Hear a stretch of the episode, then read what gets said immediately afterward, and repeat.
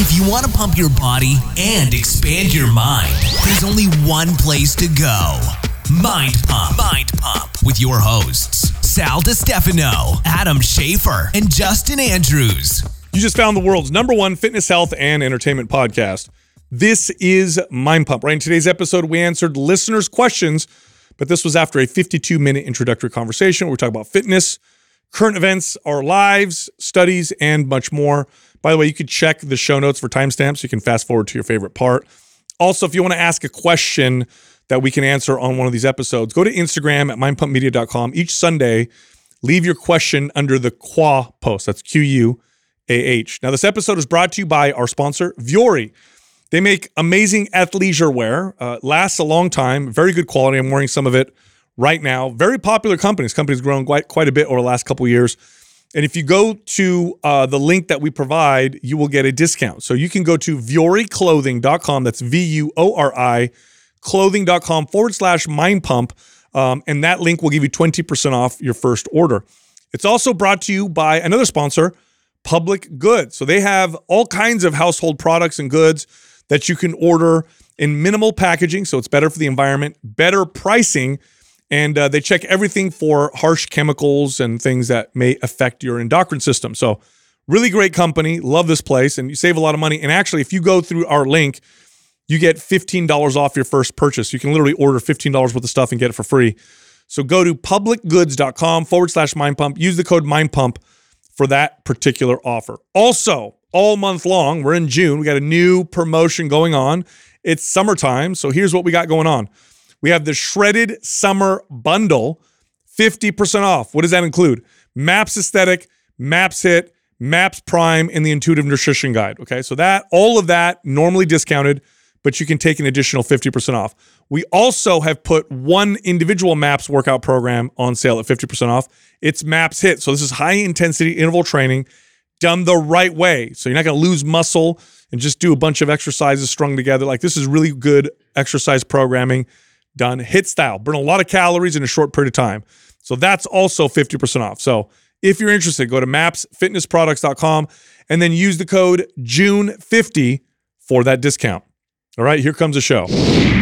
Body type based diets and workout programs, largely fake news. fake news. Yeah. There's a lot of that circulating around right now. I know. Yeah, I saw I saw some people asking that question um, on the Instagram, on like our if you're built like this, if you're built like that, if you're this is how you should eat, this is how you should train. So, okay, Marketing tactics 101. Uh, complete bullshit or do you think there's some some truth and validity to it? I think there's a little bit of uh, of general truth into some of those. Like for example, if you're a hard gainer versus you know maybe somebody who tends to gain weight a little more easy. However, when you consider a person's goals, training history, and then just just their them as an individual, you can throw all that out the window. For example, uh, traditional wisdom, it's not even wisdom, but traditionally they would say someone who's a hard gainer or an ectomorph, right? The real skinny person who has a tough time gaining weight versus an endomorph, someone who's like gains weight easier and, and heavier, they would say, well, an endomorph has an easier time gaining weight. That also means they have an easier time building muscle. Not true. I've met ectomorphs who built muscle very easy with strength training, and I've met endomorphs where it was really hard to get their body to adapt with muscle building. now that's true, but I think that's more of an anomaly, and that's the reason why they can get away with this. maybe I think that Really? Like yeah, I, I can like on one hand count how many times that's been true in my career where the opposite was true. It's uh, almost always when you have somebody who is big boned and hard have a hard time losing weight, they typically can put on muscle Okay. easier than the the the skinny ectomorph. So here's where I'll challenge that. If you control for calories, I, I disagree. In other words, it's if you take the ectomorph that has a tough time gaining weight and you put them in a surplus, um, then they gain mu- sometimes depending on their genetics they gain muscle. And there's I know a lot of examples Okay, that's fair. Okay, that's fair. But Yeah. I think I think that that's that's part of why this works though is Yes. because you you are factoring in the behaviors of that Yeah. that type of person. The behavior of the, the the skinny kid who can't gain weight, also meal skips, eats small meals, moves a lot and stuff like that. The the behaviors of the kid who's oh, oh really overweight and has a hard time losing weight, Yeah. doesn't move as much, eats a lot of calories. So yeah so okay I'll, I'll give you that but that's why this works that's why i think so many why there's so many people that continue to market this way Yeah.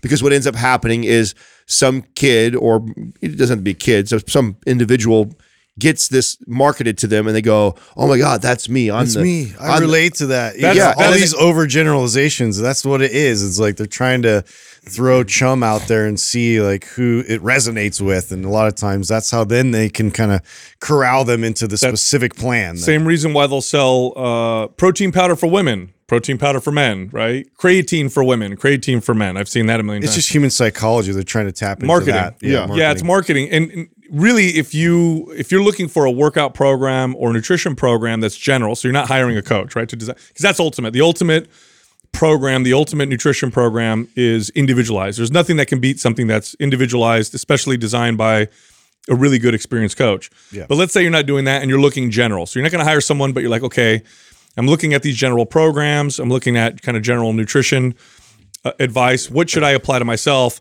I would base it off of your goals, your history, and your behaviors, not how you look, not necessarily your body type or even your gender, uh, or even necessarily your age. I think it has much more to do with goals and how my body feels and how I respond and my behaviors. That makes the most uh, sense across the board. So, but it is. It's it's usually pretty smart marketing that they that they do that. you know along the lines of talking about nutrition and stuff i want to bring up something that you had actually brought up uh not that long ago that i now uh, i don't know if it was did you just read the whole diet on dk metcalf the football player with the sk- eats the skittles Yeah, That's the guy. And so okay That's the guy. it is the guy now did you just see that and it was recent news or was that old news and you were just remembering that because had now i just see it going viral on social media I had just read it. oh okay so and it was so I recent. recent think Joe DeFranco posted Yes. about it, and I saw the same article. was it relatively new Yeah. Rel- oh okay because i thought that was old information What a I'm great like, example of genetics, by the way. Well, okay, so here's why here- here's why I'm bringing it up. So I've seen it. Uh, Joe, a bunch of other people posted it. Um, I was on uh, what's his name's page. Uh, more plates, more dates. Mhm. I, I like his stuff. Right, he, put, he puts out really good content. Shout out to him. Um, and he actually posted uh, uh, about D- DK Metcalf, the actual clip of him in the interview talking about his diet. And uh, Shannon Sharpe is the interviewer, the Hall of Fame football player, uh, and he's basically razzing him like, bro what are you doing? Like you you got to get on this. You, you got to take care of your body. And he's and then of course more plates more dates has a huge following. So just like hundreds of trainers are on there. Like are totally like yeah. Imagine this guy's a freak of nature already. Imagine if you and I think I was the only person that got on there and said, well, it's not that simple. No. You know, uh, he's a he's at the professional level. He's been eating this way for most of his life as a as a football player, and you have to factor in the psychological part. That's huge. And It's and, predictable at this point. yeah, now all of us nutrition nuts and fitness nerds know that if someone eats bags of Skittles, you know, and Red Bull Rockstar type drinks, and then they only have one meal in the day, and they're a 265 pound beast like that, he's probably not getting all the nutrients his body should get. And if you were to optimize that, he potentially would perform better, potentially. But if that fucks with his psychology, even in the slightest bit, even the the benefits of the nutrition value that he's now getting could could be out outweighed by the negative Dude. effects of it messing with his tell you, head. Definitely have to consider that. Let me tell you something, okay? If you've ever worked with uh, high level athletes, uh, just as even even high level high school or college athletes, they're the most uh, ritualistic um, you uh, people you'll ever find. They they're the most superstitious people you'll ever find. Like, oh, before every big game, I eat you know uh, my twelve piece nugget and I have a diet coke. You know, and that's what I do before every game, right? And if you take that away from them because you're like that's unhealthy, messes with their psyche, and then they don't play as well. And this is true. In fact. I've talked to NFL coaches and trainers, or should I say trainers, and they'll say you don't want to mess with stuff too much because what they've done has worked for them. And when you screwed up a little bit, like here's a more obvious example, right? You look at like um, the movement patterns of some high level athletes, or you look at the feet of like pro NBA players all messed up, and you think they should do correctional exercise. Like that would fix their problem. No, they've learned how to play as well as they do, with, but with their compensations. You go to correct imbalances, they're going to move differently and it'll hurt their game. So Yeah. it's not as easy as uh, as people think. That was one of those that like kind of blew my mind as a young trainer. You're like always you see the imbalances, you see things Yep. that you can help, you know, fix. But uh, yeah, it, for them to learn an all new way of moving, and it's going to take years for them to repattern a lot of those things and it correctly. And so, you know, why like is that really something that is going to provide value to that that athlete at that level who's already very comfortable with their body and knows like you know how how to uh, uh, you know apply this uh, at a high level. Yeah, we're not we're not talking about a high school kid who's still maturing and growing, Developing, and developing, and is you know at a at, you know even if he's at a high level at high school, he's still got a lot of learning and changing to happen, and so why not start to help this kid out with a diet? You are talking about a you know Pro Bowl athlete that's been in the NFL for several years now that has been doing this already for decades of his life and has figured it out. And so, yes, all of us nutrition nerds and stuff want to get on there and pick it apart and be like, oh, and then that's like with the thread, like everyone was saying, is like some people, some people come to his defense. Well, what if in that one meal he's getting all his macros? Highly unlikely, right? One meal, I doubt a 260 pound man is getting that's playing at that high level is getting enough of his macro balance in there. But I could make the case though that his body has definitely adapted to what he's been giving it and he's performing at a very high level Yeah. and that the benefit of optimizing his nutrition may give him very little in comparison to what it could fuck with him psychologically. Yeah, and also this is the other thing. People confuse uh, healthy and longevity with extreme performance. Yeah. there's there's totally different beast. yeah, improving performance will improve your health at some point. And then at some point, improving your performance, you start to see a decline in health. We're talking about very high performing extreme athlete. Look at the lifespan of the average NFL player. It's in the 60s. They don't even live as long as the average obese, unhealthy American. Yeah. Why? Well, they push themselves so hard and they get into the equivalent of like three car crashes every single game. Like this is not what they do has nothing to do with health. What they're doing has everything to do with extreme performance. So yeah, we I could look at his diet and say I could definitely make you healthier, but to look at his diet and say I can make you perform better, especially at someone at that level, is a little bit arrogant and and naive because it's way more complicated than we think and it's not just the nutrients that they're taking in. The psychological piece plays such a big role in an athlete's performance at that level. It plays such a massive role that the top performing athletes at that level, they definitely have the genetics, they definitely have the skill and the ability, but they also have a psychological mindset that separates them from other players. I used to see this with um, high level grappling and mixed martial arts. There were guys in the gym practicing who were amazing at grappling, amazing at mixed martial arts. But when they went to compete, they would suck because they couldn't handle Yeah. The pressure and what's going on.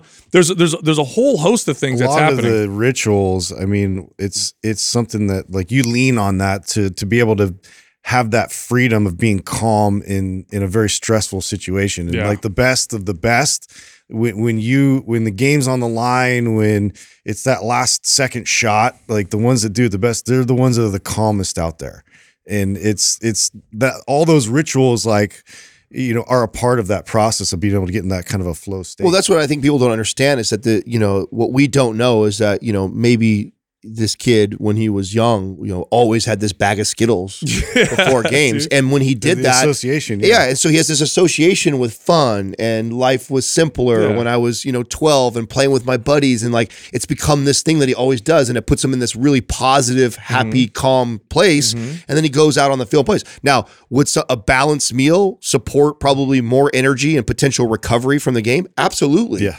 But at the cost of him getting out of that mindset that he's trained himself to be in by eating this these these same foods, uh, and it's really it's really hard for fitness people to grasp this because it's just like this can't be possible. well, Like, because you you're must be so inflamed. Yeah, and, you know, you know why though? Inky. I and I, I I understand. I empathize with coaches and trainers.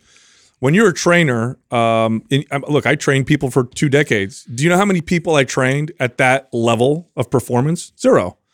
Uh, every single person I trained, uh, almost every single person I trained, was an everyday average person. And I did train some athletes that competed at pretty high levels, not that level, but some pretty high levels. So what I observed worked for the average person for the most part.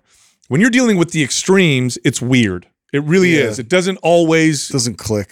doesn't always click doesn't always make sense like I, I you know i had an executive that i trained i can't even say his name because if i do people will know who he is because he he's worked uh, like hand in hand with some of the top entrepreneurs of our lifetimes. Okay, so this guy's brilliant. He's got multiple patents. Very smart guy, and he his lifestyle was anything but healthy. Yeah. But when we would try to change it, it would mess him up when he would do his Yeah. presentations and in, in, his meetings and stuff. Why? I don't know why. I can't explain it, but I also can't explain why this guy can invent and innovate at the at the rate that he did. Um, that didn't make sense to me either. So at that level, things get kind of weird.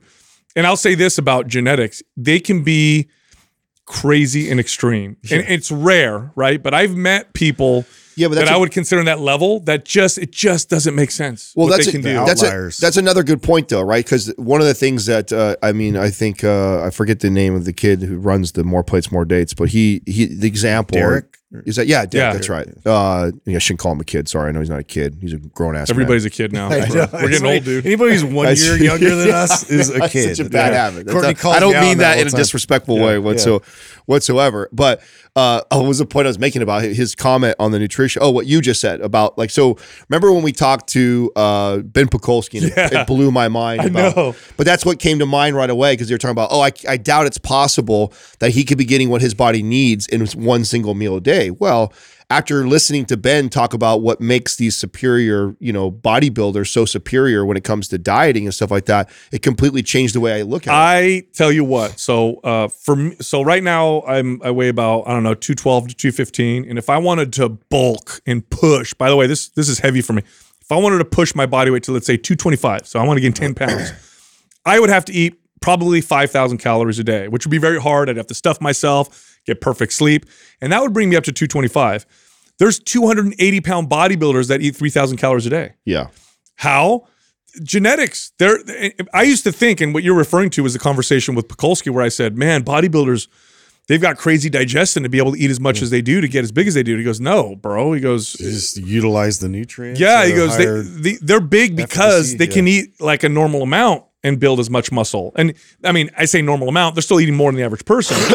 but you look at a 280 pound ripped. Yeah, the ra- the ratios are off. Like you're- 3,500 like you're saying, calories, I, I've calories? been there at, at 5,500 calories and at 230, and like part of what stops me at 230 is that like, man, I've got to go to six or 7,000 calories if I want to go to 240, 250. That's just how it's worked because I don't have those genetics like that. Where, so that's what came to mind to me is like everybody's like, oh, there's, I doubt a 260 pound, you know, pro athlete is getting enough calories. Obviously, he is. Yeah. Yeah, I know. Maybe he is actually for his body. Maybe he Mm-hmm. only maybe he only needs 2500 calories. Dude, some of these guys are crazy. You ever seen Herschel Walker? I was just gonna mention. Were you? wasn't Herschel, Herschel Walker had a weird diet as well? Like he Once a day. eat- yeah. Once a day, he fought. Isn't he the one who popularized the the O- the OMAD diet or what? The one Well, he's a the guy people would refer to. Herschel Walker, one of the most gifted athletes of all time. In his 50s, He's a fought in- champion, he dude. fought in MMA in his 50s. I watched him fight. Looked incredible. He just now he's running for mayor. Or he just won. right? He just won a, a, a seat in Congress. That's you know, awesome. I mean, it just sometimes these people exist. I've met I've met a couple people where I didn't believe them until I watched them. Yeah. And I was like, this is just, this is just, I, I, I've told this guy the story about this guy before. I'm sure he's heard this story. Literally Pop Tarts and, and 99 cents cheeseburgers because he barely had any money. Yeah. And the guy would go out to the gym and do skull crushers. And I'm not making this up. I swear to God. I remember he did, and this before we had cell phones with, with cameras. I swear I would have filmed it. Skull crushers with 225, like perfect form, the long barbell.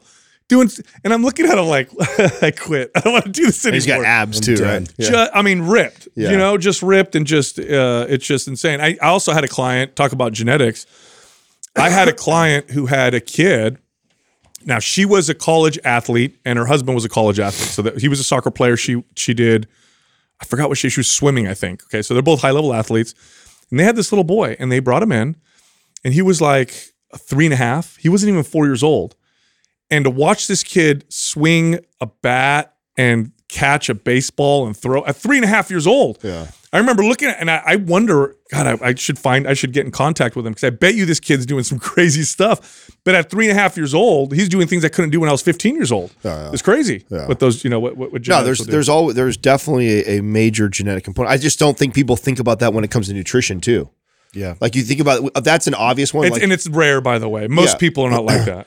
Yeah, no, uh, but it's uh, maybe equally rare with with the physical attributes, but we can see that, right? So you can see, like your example Yeah. you're giving. Everybody's had the the nephew or cousin or kid or brother or Yeah, sister who they were like Jesus, at like four, they were Yeah. already doing these crazy things, right? So people have seen that, but not a lot of people can can see that. Oh, you don't know what this guy was eating or not. And I know Justin's brought up someone who used to work for us. We had a trainer. I had a trainer who worked for me for years, Jerry. Jerry, Shout yeah, out to he was a Jerry. freak, Oh, I know dude. he is. Oh yeah, he was Yeah. out, out just Great guy, man. he looked like he was ready, stage ready, year All round. time. Yeah. and ate, he skipped his first meal, ate Taco Bell for lunch, trained, trained like moderately intense, huge biceps, dude. just freaking Like, what, yeah, dude? all natural. Yeah. You know what I'm saying? Just gorgeous physique, dude. Just un- unreal, dude. Wow. So You say gorgeous? yeah, yeah, yeah. yeah. he looked beautiful. I'm secure, bro. He was I'm glistening. I'm secure. One time he took a I'm- shower. Let me tell you, he looked amazing. I'm secure. I can call another man's Yeah. physique Yeah, I gorgeous. know. Hey, spe- speaking of this, these kind of gen- genetic stuff. Uh, I was funny yesterday. So my son works here uh, now. My my 16 year old son, and we were out there in the front, and you know he's helping. He's learning how to edit. So we're out there with the editors, and I'm hanging out, eating a little bit, and my son goes, I don't know. We were telling stories, and my son goes, Hey, did you tell them the time? No, no, it's my dad, right? That he lifted the the heavy uh, chair, you know, by the bottom leg, yeah, whatever. So then he got to confirm, you know, the story. That, and I don't know where those genetics went, uh, Dad. He, he- I mean, maybe my brother has them, but I definitely don't have them. I'd say your brother has them.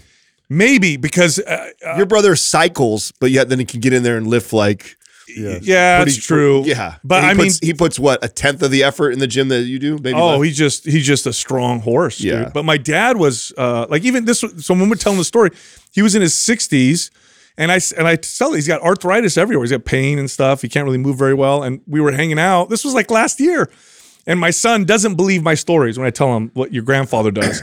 So we're all sitting there, and I tell my dad, I said, you know, I tell I tell uh, my son the stories, and he doesn't believe me. And my dad says, oh yeah, and he goes. Do you think I could? We has he has these old, you know, Wood uh, chairs. Yeah, wooden heavy chairs. He goes, I bet you I could I could do you think I could lift it from the bottom leg from the end with my arm straight? And my son's like, No way.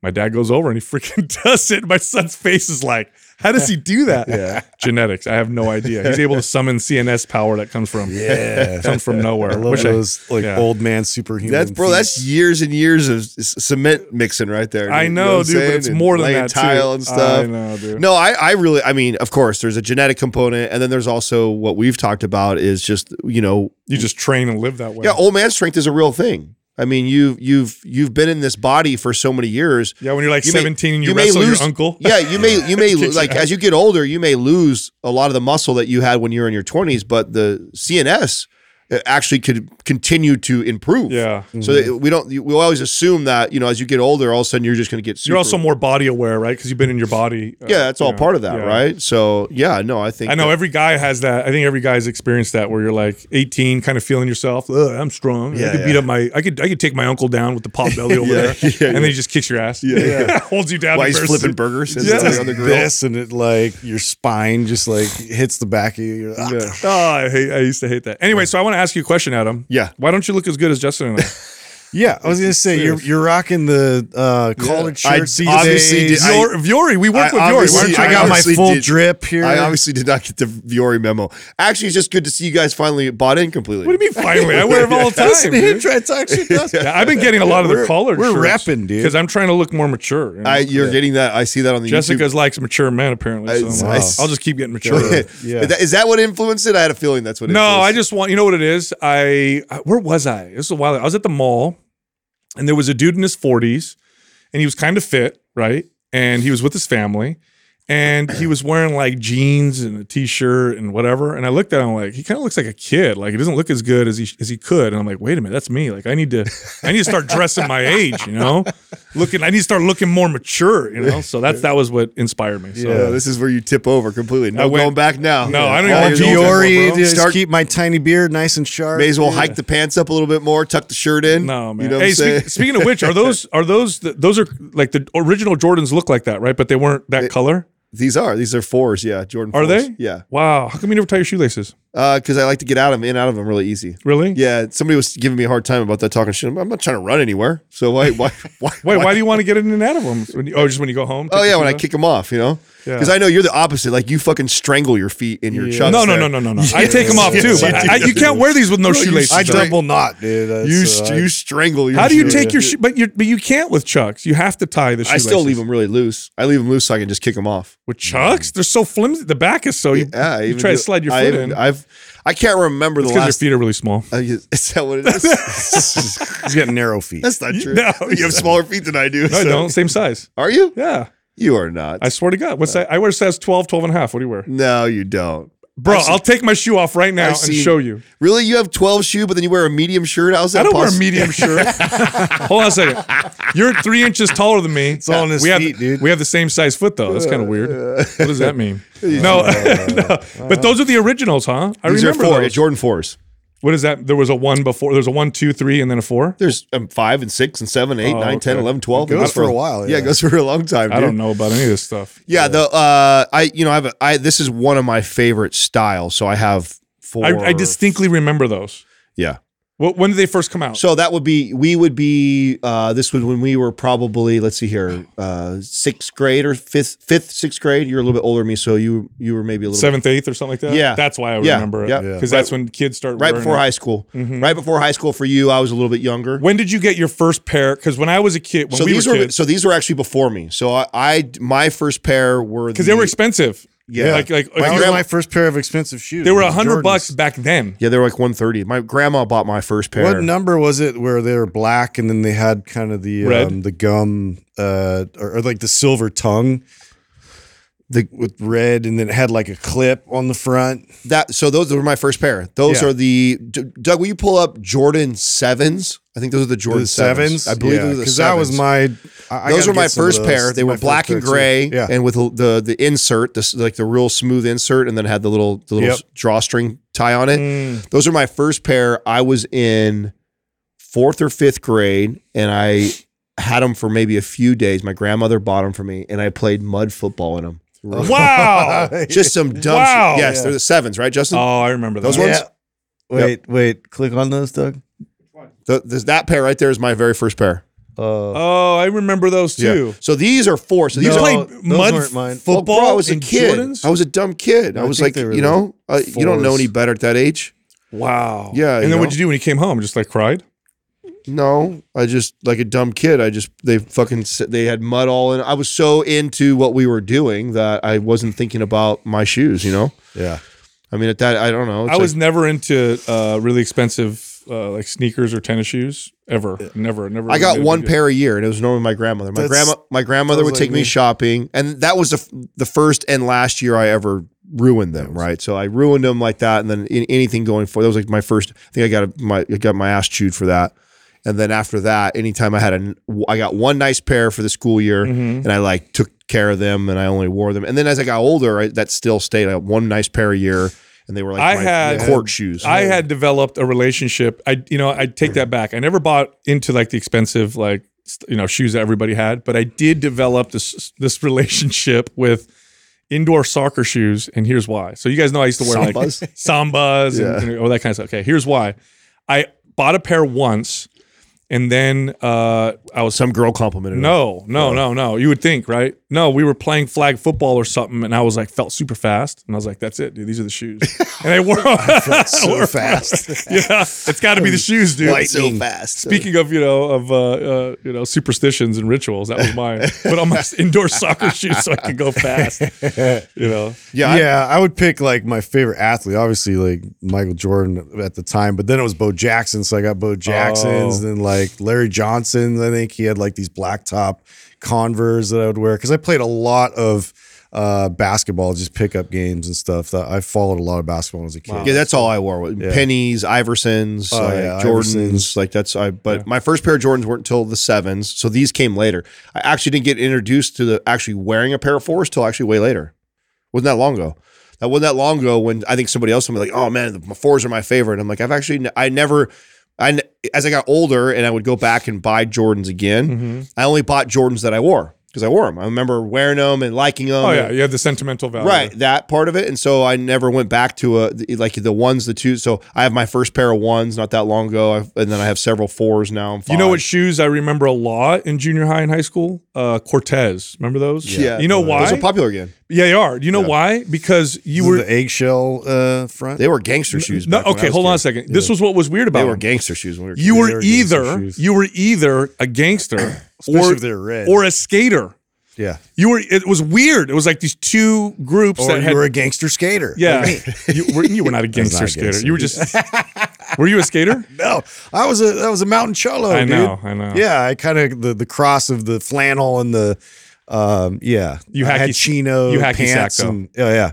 Yeah, Ben Davis I and all that that, too. dude. I was You all wore the Bens that. Too, huh? Yeah, Ben Davis and uh, Dickies and yeah, dude, that was my thing. I Wow. was, I was definitely that deal. guy. Hey, you guys want to hear a crappy study? Yeah, Crappy. Yeah, I just read this really sad study. It made me annoyed. uh, scientists have connected um, microplastics to irritable bowel syndrome.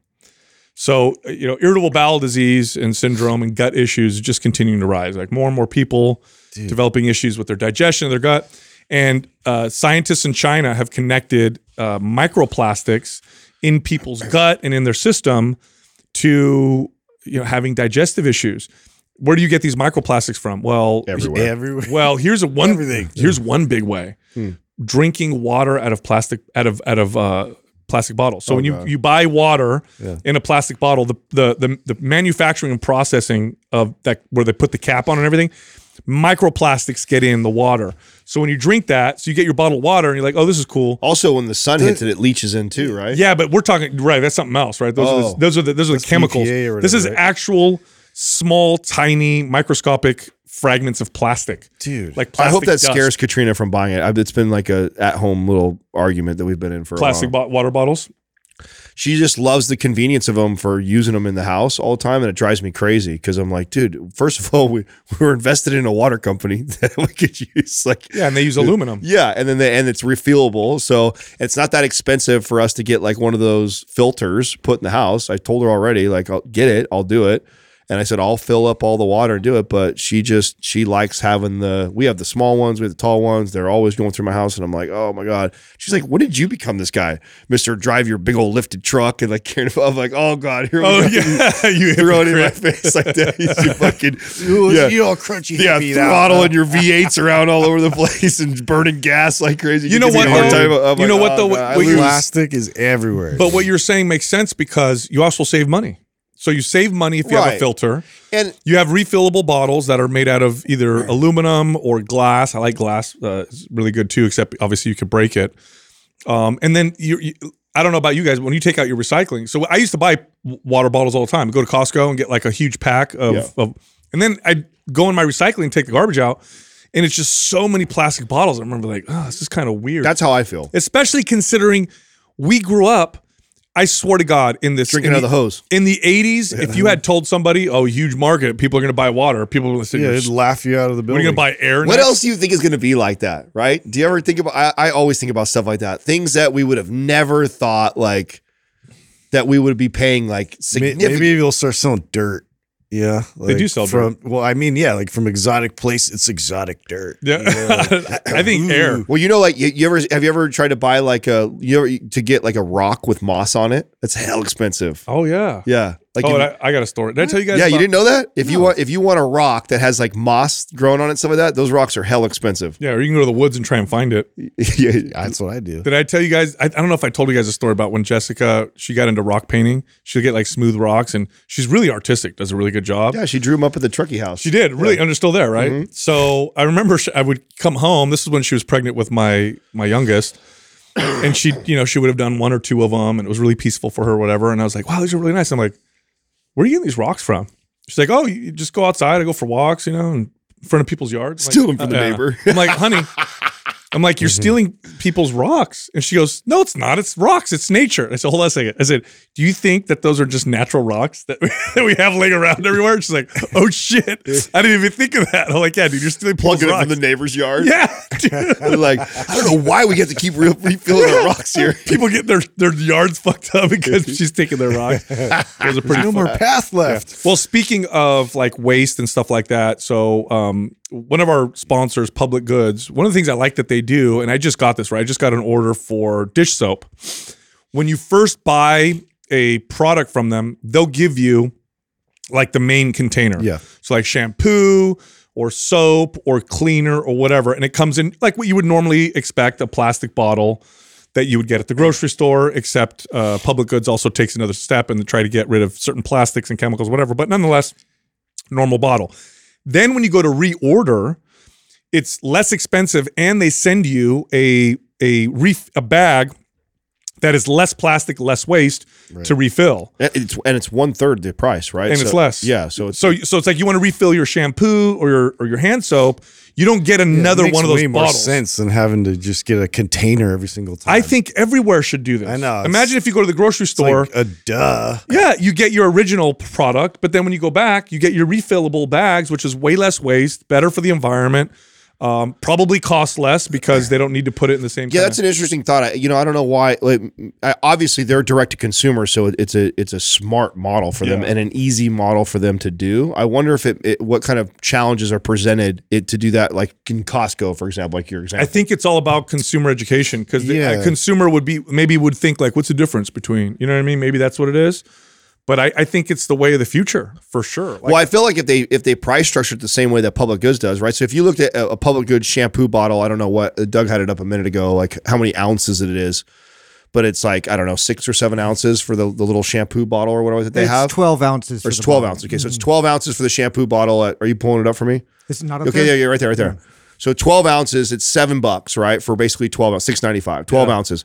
But then it's for 34 ounces of refillable, it's 1495. and it's so, in a it's in this bag with minimal packaging and you know. so you're getting almost three three times, right? For Right. double the price. So I guess if if Costco had a thing where all these other brands, Mm-hmm. competitors and stuff like that, had you had like the bottled price and then you had all the refills next to it and then you saw the ounces and Mm-hmm. so then you could then you could educate that way. That'd be the you'd have to do that. yeah, because Otherwise people would be like, "Oh, I don't get this." That's what I mean. You'd I have think to you, display it right next to each Yeah. other and like yeah, be able to really highlight this is where you go come back to to, to refill. Yeah, it. because I think a big we we could definitely make a difference with uh, changing consumers' behaviors, but just through education, right? Like, have you guys? How many times have you got a product from Amazon, and it's a product this big, and it's in a freaking plastic box this big, and another box this big, and you're like, why? yeah. Yeah. Why do I have all this packaging for this small item? And I know why. It's because it, it sells better or Yeah. stacks better, whatever. Or it's consumers are, are more likely to buy something that's individually packaged. Well, like it feels more valuable when it's bigger or it has more weight to it, you know. And so I think a lot of times companies like put emphasis on that in Oh, the packaging. I've seen apples sold individually wrapped. A freaking it's apple like, individually why? wrapped with plastic around it. Yeah. And it's because consumers, I think, need to change kind of their behaviors. So this to me, I feel like is the future where you buy a product, you get your original container, and then you just reuse that container. more and more companies are going this direction. You just don't see it that common anymore Mm-hmm. on the on the store brands, right? But you definitely see more direct to consumer brands are, are going this direction. Yeah, that's They've the- been great. I've like con- I've converted like my whole house, Mm. and they have because they have everything, dude. Everything from dryer sheets to laundry, shampoo, de- deodorant, toothpaste, uh, soap, hand soap, like dishwasher soap, like all of it. so Yeah, yeah, yeah. and I, and I like the way it looks. You know, I know that doesn't matter as much to a lot of people, but I mean, it's it's a cool, clean look for like a brand, and so it matches everything. In the So house. I wanted to ask you, and you don't have to answer this if you don't want. Um, but uh, well, I'm asking you about. So with that, I don't want to push people this direction yet because we are going to have uh, an interview at some point where we interview an expert about this. But we've experimented a little bit with peptides from the hormone uh, facility that we work with, and peptides are a very interesting class of. I don't know if you call them drugs or you know supplements, how what category they are, but they're very interesting. And I've used ibutamoren, which is this, uh, it's like it's called a secretagogue. It makes your body release more growth hormone when you take it orally. And I've noticed some very interesting results. Actually, kind of a, a muscle building mass builder. And again, I'm not going to make recommendations because these are all prescribed by uh, the doctors in this this thing. But there was a peptide also that is for libido in in men and women. Literally, it's a it's a peptide that you use, and I believe you use it. There's two ways you can use it. I know you can inject it sub Q, like a small insulin needle, or I think you can do it with a nasal spray, if I'm not mistaken. And it it's a it's a libido booster in men and in women. And so I know you've messed with it a little bit. yeah, I'm I on, experimented with it. I'm on my second time. So Katrina, I got Katrina to do it one time, which was really hard to get her to do that. She was like, "What are you injecting in me?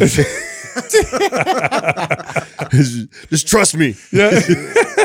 Thank God Yeah, we're you there. better not abuse that power. yeah, I know, I know. So I, uh, It's so a horny it's a horny peptide, babe. That's great. What's this I tell her afterwards? You'll Yeah. like it. Yeah, yeah. Uh, So um, I'm only on the second time of using it. So, and I was just tell- off air. I was talking to you that, like, first of all, I, I never like to judge anything that I'm trying like this uh, off of just a couple uses. Yeah. Um, the first one, I, I felt like I, I didn't really notice much, so I took like you you told me the like you know mild amount to take. Yes. So I obviously started with that. I didn't really notice anything. The second one, I took the the higher dose. I definitely I felt that right. Um, and when I guess we're gonna get fucking really personal here. Felt it in my erection more than I felt anything else. Wow. Like so, I I said you said it's supposed to increase libido.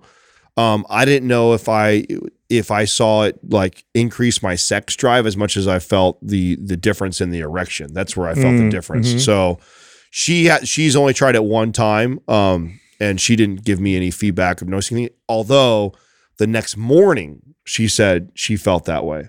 So I don't know what the the half life is on it, if it's supposed to last that long or not. It can last up to 72 hours. Oh, it can. Yeah, so I so I I messed with it a little bit and it's called PT141. I had to look it up. So again, I'm not advocating for it yet because we're not the people that would prescribe this or talk to you about it. Just we've, we've been experimenting before we do this interview coming up, but I noticed so I got some flushing, so I did it and like within 10 minutes I got flushing in my like my neck and my skin.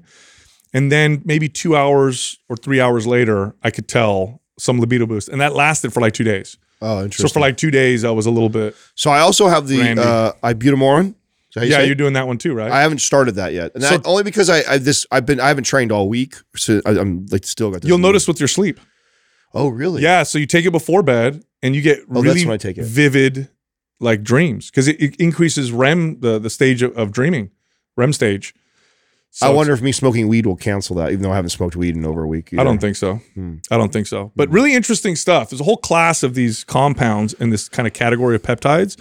So we'll have a we'll have a doctor on. Yeah, I don't feel comfortable selling it to anybody yet. I just uh, personally, I'm a little crazy when it comes to trying stuff like that. I'm, Well- not, I'm not afraid to do stuff, but You I'll- could go on our forum, which is is it MP Hormones? Uh, what's the forum I called? think, uh, mind pump hormones. Mind Pump Hormones. It's a free forum on Facebook, and you can ask questions uh, and and have you know doctors answer, or they do live question and answer once a week on there, um, and kind of find out. yeah, you know, I'm not works. qualified. Or I'll just tell you my experience. Nah, same here. Or you could go to mphormones.com and then you, they'll they'll do an assessment and then you can ask them questions or whatever. And your hormones could be normal for peptides. It's not like if you have low testosterone. Interesting though. Well, since this whole category is so fascinating. Well, since you're talking about hormones and uh, peptides, and I have more steroid talk then. So uh, I, I would when I was on Derek's page, the more plates, more dates, and I was looking at the DK Metcalf. I was kind of going down the rabbit hole of like his latest post. Um, and I guess there is this uh, uh, trend going on right now, no pun intended, of trend p- sniffing. Trend Where- trends. Yeah. what is this weird? So trend trend you mean trenbolone? Yes. The the anabolic steroid that's uh, Yes. never approved for human use. So there, yeah, you showed me the video, and the guy's like sniffing it before he's gonna do a rep of like rows. So the yeah, and, smell and, and claiming the aroma or the smells or potentially maybe the chemicals that are uh, you know the chemical aroma that's that coming doesn't off of make it. sense. yeah, That's but- weird. Yeah, I don't. It, and but it's supposedly like this trend that's happening right now that people all over are are doing this. Have, uh, you guys haven't seen this yet? No. Okay, yeah. No, that's so weird. This is some weird like um, Is it possible? Is it even possible? Well, I mean, what was I that mean, look at you. study? Literally, just you just talked about a supplement that we could inject inject potentially, or you could do a nasal spray. Well, yes, but I don't think you're. I think you're inhaling. I don't think you're inhaling like chemicals. I think it's just a smell. But may, maybe I'm wrong. I know. Well, look. Here's the deal. There's studies that show people will rinse out, rinse their mouth with like a sweet telling, a sweet tasting form, uh, uh, you know, drink, spit it out, and have improved performance. Have you seen those studies? They don't even swallow it. They just taste it, spit it out, and then they have improved performance. so it's just like yeah, it's the smell that sort of triggers the. So they, they'd have to be familiar with it before, right? Like have to. Be That's what I would think. injecting, Yeah, like steroids to get some kind of associative like Oh, you benefit. think? Oh, you it. think like that, huh? Yeah, I- I would what, think what so. would what would like a tren bottle do to your average person who's never taken steroids? That's true. That's true. Nothing. Although I will say this, th- there are some weird things that smells do cause in people, like pheromones, uh, make people behave in very strange ways. And Yeah. but I don't know about that. Yeah, that's very interesting. I don't know. Yeah, it's it's weird. Like who started this trend? Like like it's so weird to me. Bodybuilders will do anything. I tell Yeah, you what, though, will. that particular so it's an illegal steroid, never prescribed for human use. It was developed for cattle. So I they would didn't give like to- it. They would give it to cows to bulk them up or whatever. And it's 500 times more anabolic and androgenic than testosterone. That's why This is the one you hear on Jersey Shore all the time, right? Like, I mean, all over D-bol. bodybuilding forums. no, and D-bol is different. People love. D-bol was prescribed to Yeah. humans, or was designed for humans. This is a this, This is was for cattle. pure and and if you read, this is the one that's associated. I mean, that's with not a fair mental com- effect. That's not a fair complete knock though, because I, I mean, one of my favorite hormones I ever took was equipoise, true. and equipoise was made for chickens. and No, stuff. no, no. Originally, though, it was a, uh, a an anabolic for humans, and then it went to vet. Oh, that's true. Trenbolone, trenbolone's never been. I didn't know that about equipoise. Yeah. I didn't know Yeah, that. I think in 1960 something, uh, boldenone is the chemical name. Yeah, So, Boulderon. Well, right? boldenone. oh, I thought it was Boulderon. Yeah, maybe Doug look up, uh, type in boldenone, just like it sounds, and see if uh, you know, when that Not came with the. R that Yeah. Adam wants to put in it. I think I think you took a supplement called Hey, hey, Bolderone. no, yeah, I was gonna say, Give me them shoulder boulders, dude. no, bro, I'm sure it was Boulderon. Well, yeah, well, you probably weren't taking the real shit, Adam. Fuck. No, but Uh, I mean, it yeah, sounds there it cooler. is. Uh, it's- maybe you can see when it first uh, was used or first created. Um, I did not. I always thought it was a an uh, animal steroid. it animal. is, but um, uh, but originally, I But my point, of, I guess, well, I guess you. 1949. Wow. 1950s and 60s. Uh, there- it looks like they were What was it? What was it used for originally? humans. I know, but oh, what- oh, what- what- oh, I think what- it was for um, anemia. They were typically for anemia and for you know some of these anabolics were designed for breast cancer. Oh, really? Stero- yes, anabolic steroids. Some of them were designed for women to stop breast cancer. Hmm. This is before we had, um, you know, like Nolvadex and these what are called selective estrogen receptor modulators. Yeah. Um, Masteron is one that was designed for women. It's a it's an anabolic steroid based off of the hormone DHT, but what it does is it makes the activity of estrogen greatly reduced. And so they knew that for women, if they were had like a, a estrogen sensitive estrogen cancer that if they use this. So they were giving women anabolic steroids Wow. to fight to fight cancer. I So- never knew this. I didn't know it goes all the way back Yeah. like that. But I didn't like Trend though. I had too many side effects. Well, I read that the the psychological that's the one that's mostly associated with psychological effects, where people actually go There you get the roid rage. paran- no paranoia, paranoid. anxiety, like a bunch of weird stuff. I don't know, man. I mean, that's the one that I, I got the the what they call a tren cough from it. I got the I got the freaking uh, acne really bad from it. Wow. Like it it flared up the, the gynecomastia. Like I had all bad. side Weird. Yeah, trend this was was back when you were competing, obviously. uh, before actually.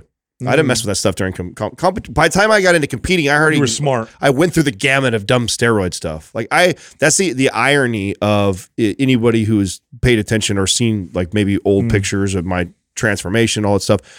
I was taking less steroids uh, when I was uh, com- competing at the professional level than I did was a 22 year old, 23 year old kid. When I was a kid, like I, I knew no. You know, I've heard that so many times from people who compete that they that th- there's a way to use them, and of course, diet and training and sleep play a huge role still. Whereas when people are younger, they think, "Oh, I'm just going to the more, a bunch more, yeah. When you're younger, or or or it doesn't necessarily have to be young. When you're first getting introduced to it, you just assume that more is better, or try this for cutting, try this for bulking, stack this with that for these benefits. You hear all this stuff on forums. I had some bodybuilder guy back then that was giving You're me just trying to advice. sell you a bunch of stuff. Yeah, he's, he's making money off of me. He made a. I mean, my first stack was like a thousand dollar stack when I was like 23 years old. Wow. So I, I I really messed up early on, and obviously this is what's you know caused me to have to be on freaking replacement therapy today. But I, had figured that all out the hard way all through my 20s. When I got into 30, that's when I started to get into competing. And so when I got into competing, I the first uh, the very first. So if you ever seen my, you've seen my video on YouTube and the the before picture where I'm Yeah. all fat and I'm like turning around and everything like that. I'm on replacement therapy right there. Oh wow. I don't change my dose for the first year at all. So I'm It's all diet and training. yeah, it's all diet and training. It sucks that the people ask me, I'm like, yeah, I'm on testosterone. Then the, then the, right away I lose credit for it. It's like, well, that fat guy was on the same amount of testosterone. It's just I changed the diet. Now it wasn't until I got towards the getting into uh like on stage and then getting ready for the next show. So my first show, I went into using my therapy dose. It wasn't until after that that I start to kick up the dose. But even when I was at the absolute peak at the pro level when I could because I couldn't put size on. I mean, at the amateur level, I was going to the amateur level with my therapeutic dose, being told I was too big. Oh wow. So, and I messed up by the second show. I thought, oh, let me try and take a little bit more, and that was like I Too got big. yeah. I I was like a third or fourth place my first show, and then I decided to take more. And my second show, I placed worse because I was too big, and that was the the feedback the judges get. So I had have to you pull guys, back. Have you guys seen? I got to pull her up because I sent this to my cousins the other day. Have you guys seen? There's this Russian bodybuilder, this female Russian bodybuilder, that is, she's bigger than many male pro physique competitors and bodybuilders. I got to find this this girl because I got to find her name because I want people. This it's the craziest. Like I've never seen anybody look this jacked in my entire. It's a it's a woman and she looks ridiculous, like jacked to the limits. I got to find her name. I'll, I'll end up finding her. But anyway, While you're looking it up, which one of you guys read the uh, thing that Jackie sent over about the crabs? yeah. oh, the the robot crab. Briefly read about it. It's like yeah, it was some Oh. of these these totally um, are like they almost nanobots? micro- yeah, basically like nanobots. Is that the idea? Yeah, that they're. I mean, there's there's a lot of science moving in that direction, trying to get uh, these intelligent little bots to to fix uh, cells and identify cancerous cells and Just go through your body and, and through your work on you and stuff. And, and yeah, just like look look for foreign invaders, and it's it's totally sci-fi. Yeah. Like it's happening in real time. Uh-uh. What, what I still can't wrap my brain Bill around. Bill Gates listening right now, aren't you? What I can't Send wrap the my brain around is is how those little things are something that small is made. Uh, with little tiny hands. Tell us, Tiny Beard.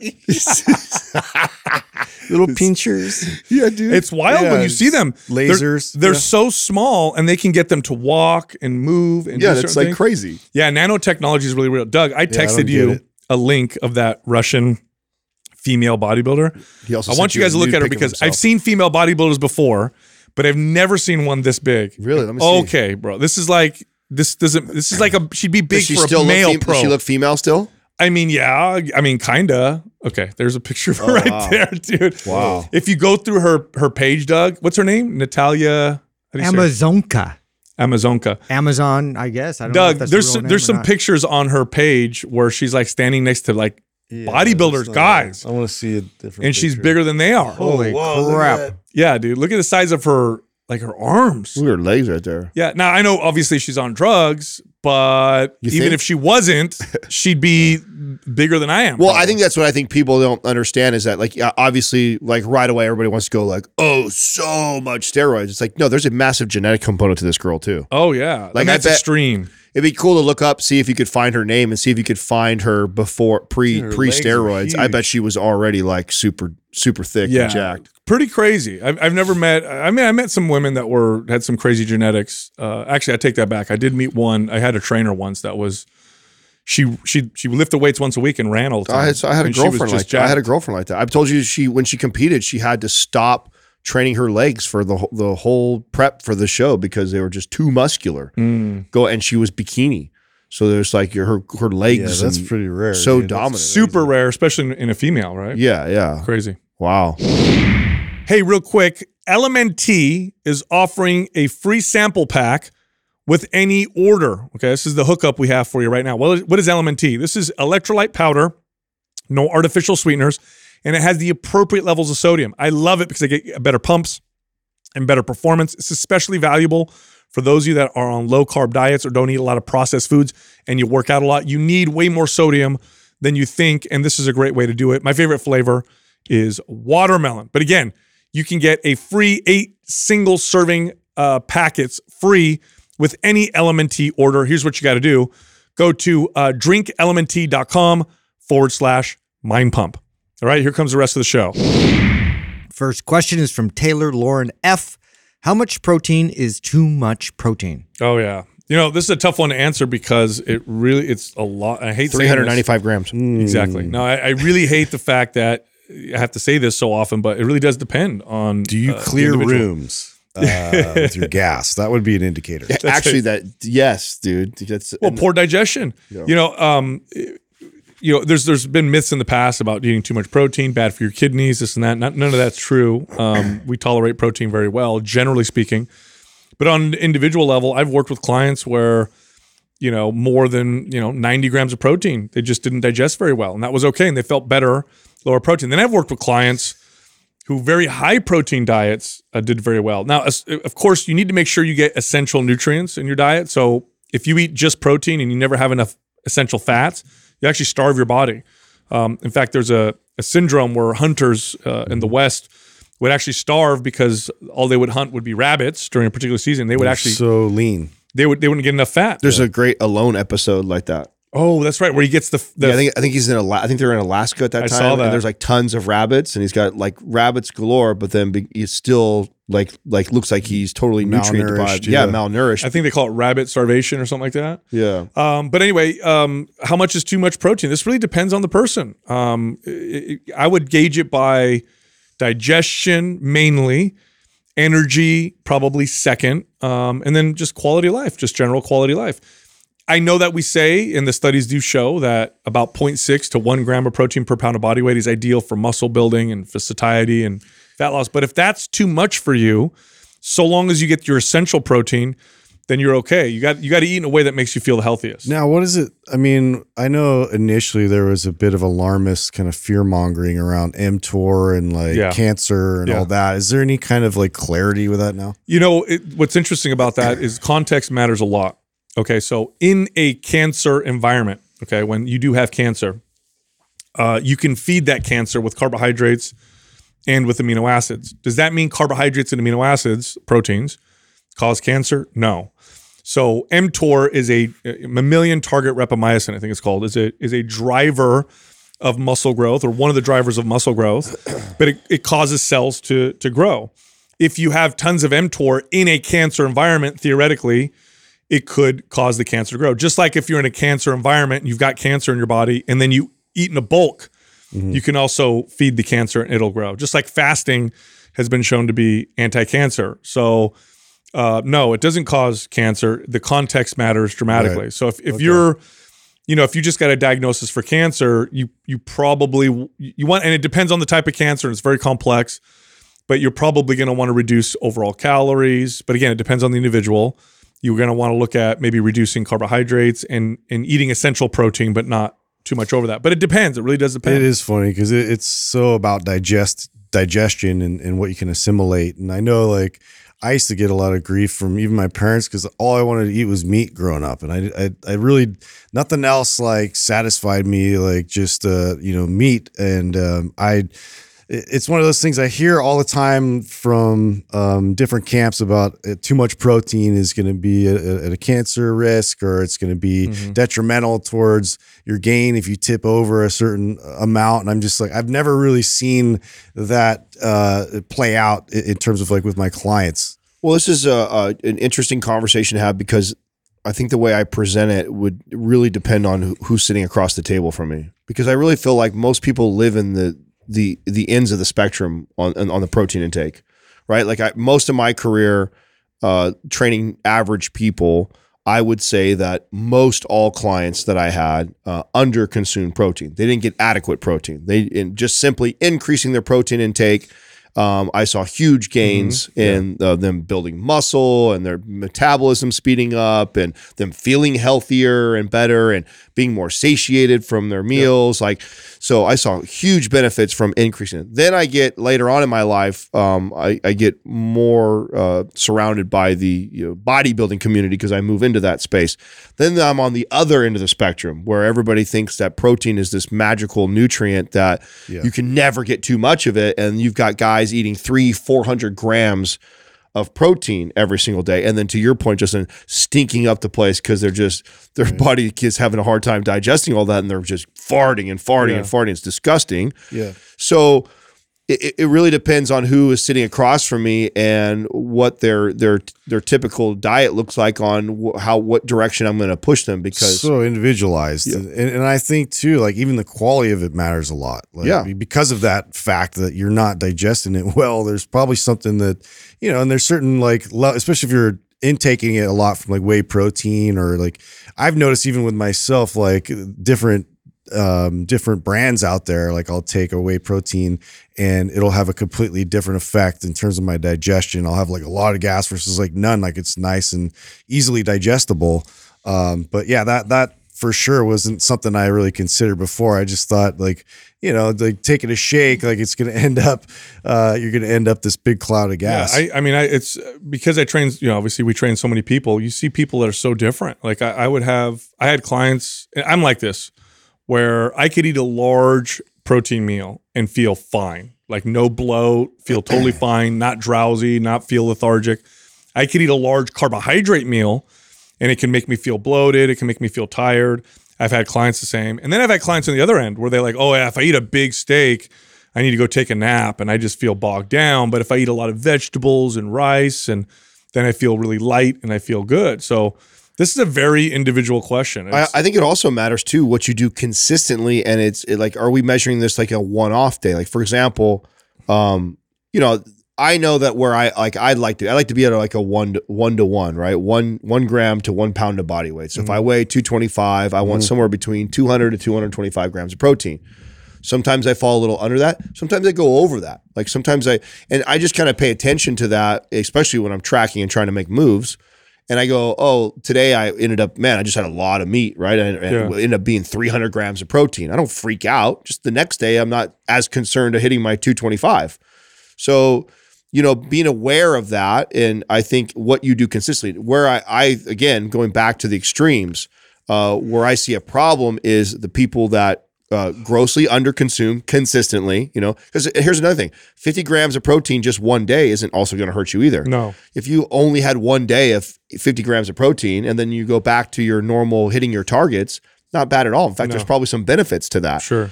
Um, so knowing what you do consistently and where where you fall, I think is important, and then trying to adjust accordingly. And I think if you're falling in that kind of one to one range, is that's why I like that. It's just easy. I know 0.6 to 0.8 is what all the research says, but it's you know, how many clients are going to get their calculator out and try and figure that out. It's a pretty safe bet to say, hey, you weigh this much. If you're relatively fit, you don't have to be super fit, but relatively fit.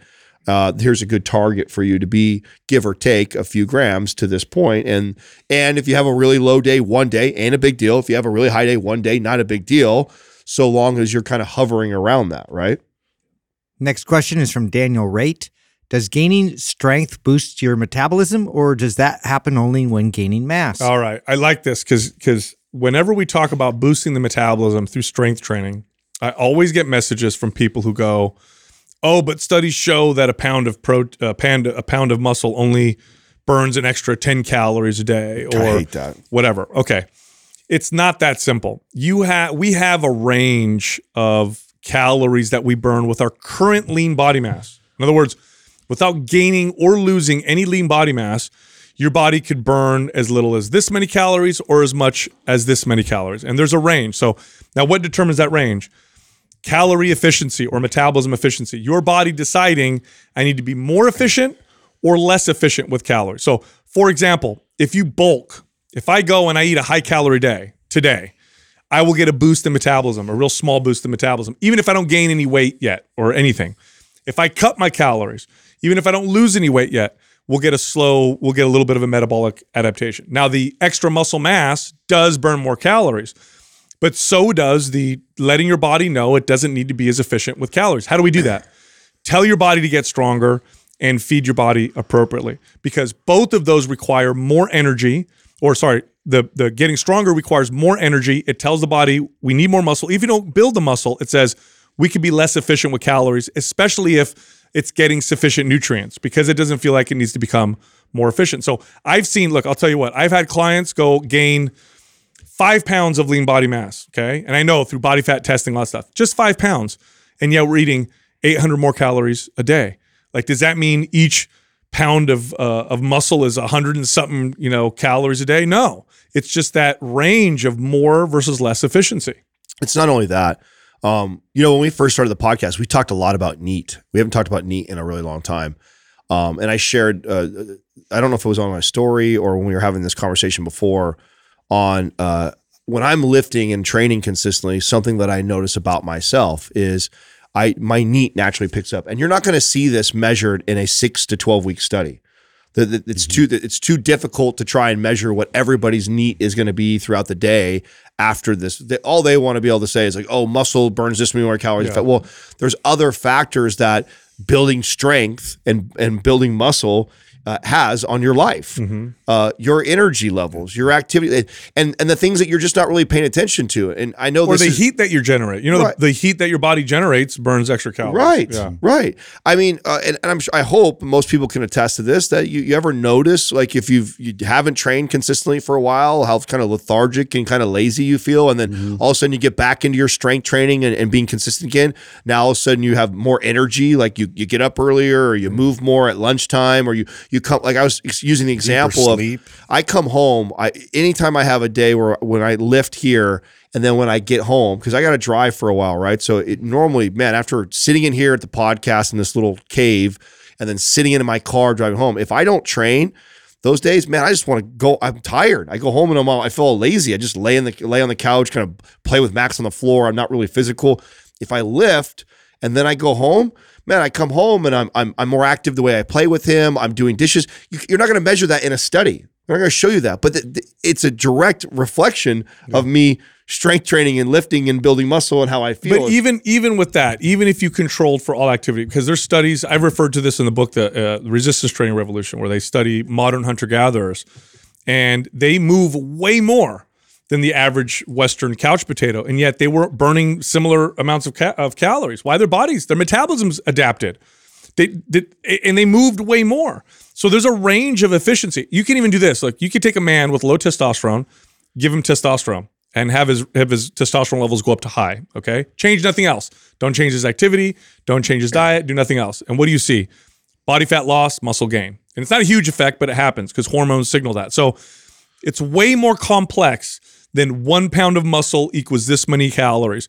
It's more like the process and the signaling of building muscle combined with feeding your body appropriately tells it it doesn't need to adapt in a way to where it slows its metabolism. It, it tells it to speed its metabolism up to become less efficient. And this is why reverse dieting, how many times you've seen someone reverse diet, there's no change of weight in the scale. You don't even see a body fat or muscle change yet. It's the same. And yet, wow, how am I eating 300 more calories a day and not gaining any weight? There's a range there. And the, the mammalian metabolism is extremely complex.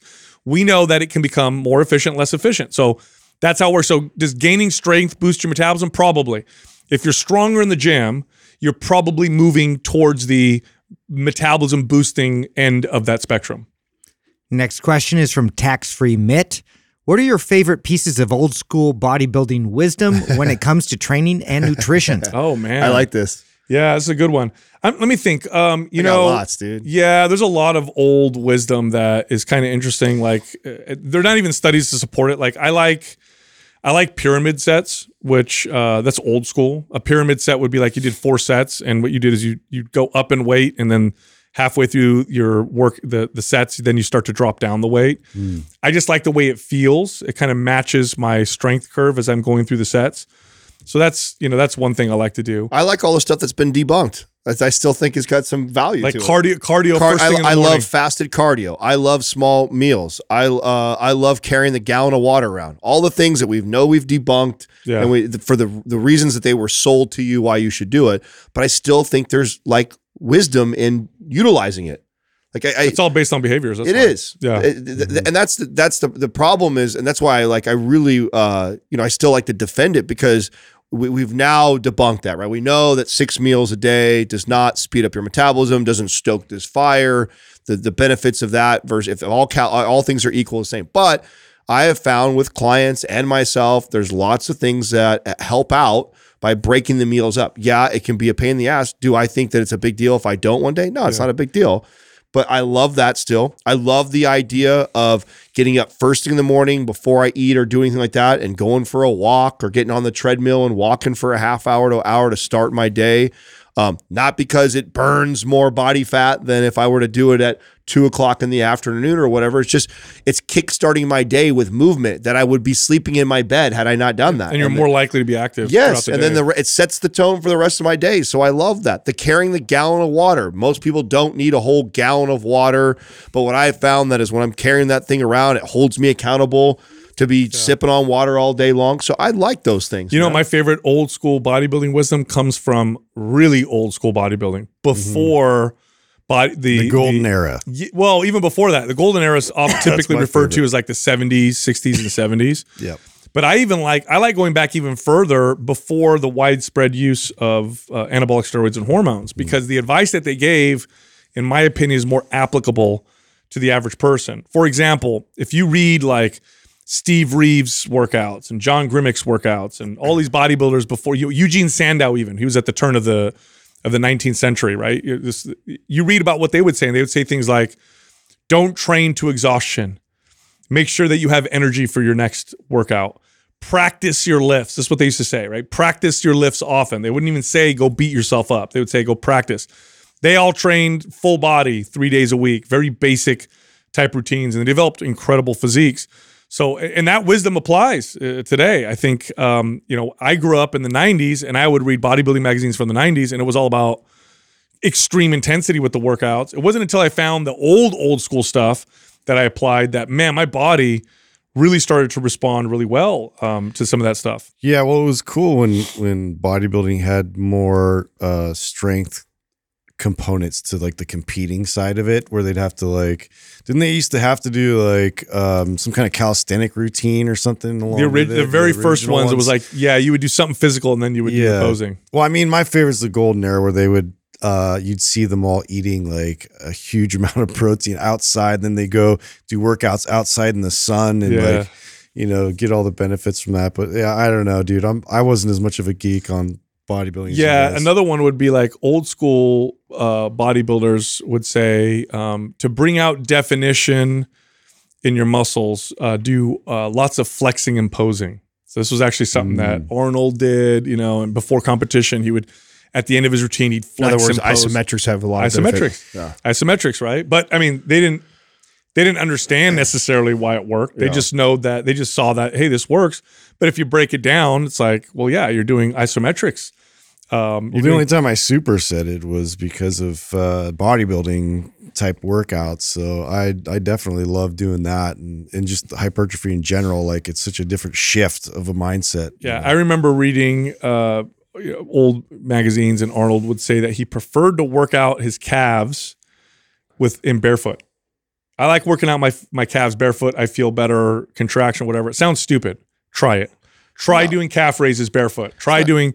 You'll feel. It's not that stupid squeeze. at all. Imagine uh, you working out with big old gloves, like snow gloves, because that's what shoes are like Yeah. for your Yeah. feet. You know what I'm saying? Well, no, it makes sense now that we're experienced. We understand. yeah, Well, But yeah, a- and spreading your toes out and Yeah. getting more nerve Yeah. uh, connections. Like, I mean, it makes sense. yeah, yep. There's a lot there's a lot of old bodybuilder wisdom that unfortunately I think is uh, people trash because of how it was communicated back then. Exactly. And so, you know, oh, they they take they hang on the exact words that they use to describe or or, or explain why they do it, and then they shit all over it with some controlled study. here's and some say, here's something right this and this has all been debunked debunked like um concentration curls build the peak of the bicep preacher curls build the bottom of the bicep hammer curls build thickness in the bicep. This is literally what they would say back in the day. Is that all true? No. But what is true is all of those different angles in combination in a workout is a great way to work your biceps so the way they explained it was this works this part this works that part this works that part which you know if you look at the bicep anatomy it doesn't really work that way. However, if you listen to them and you just and- and you did those exercises, you get a full workout versus just doing the same exercise over and over again. So a lot of it has to do with the explanation. Next question is from Nebs Fitness. You guys talk a lot about novelty when it comes to exercise. Does that apply to mobility movements as well? oh, good question. Yeah. different adaptation. Yeah, but also we need to be clear when we talk about novelty because it can get away from us where people are like, I'm going to do something different all the time because it's so novel. You, it, there's a lot of value in practicing the same movement over and over again to get better and better at it to continue to reap uh, benefits from them.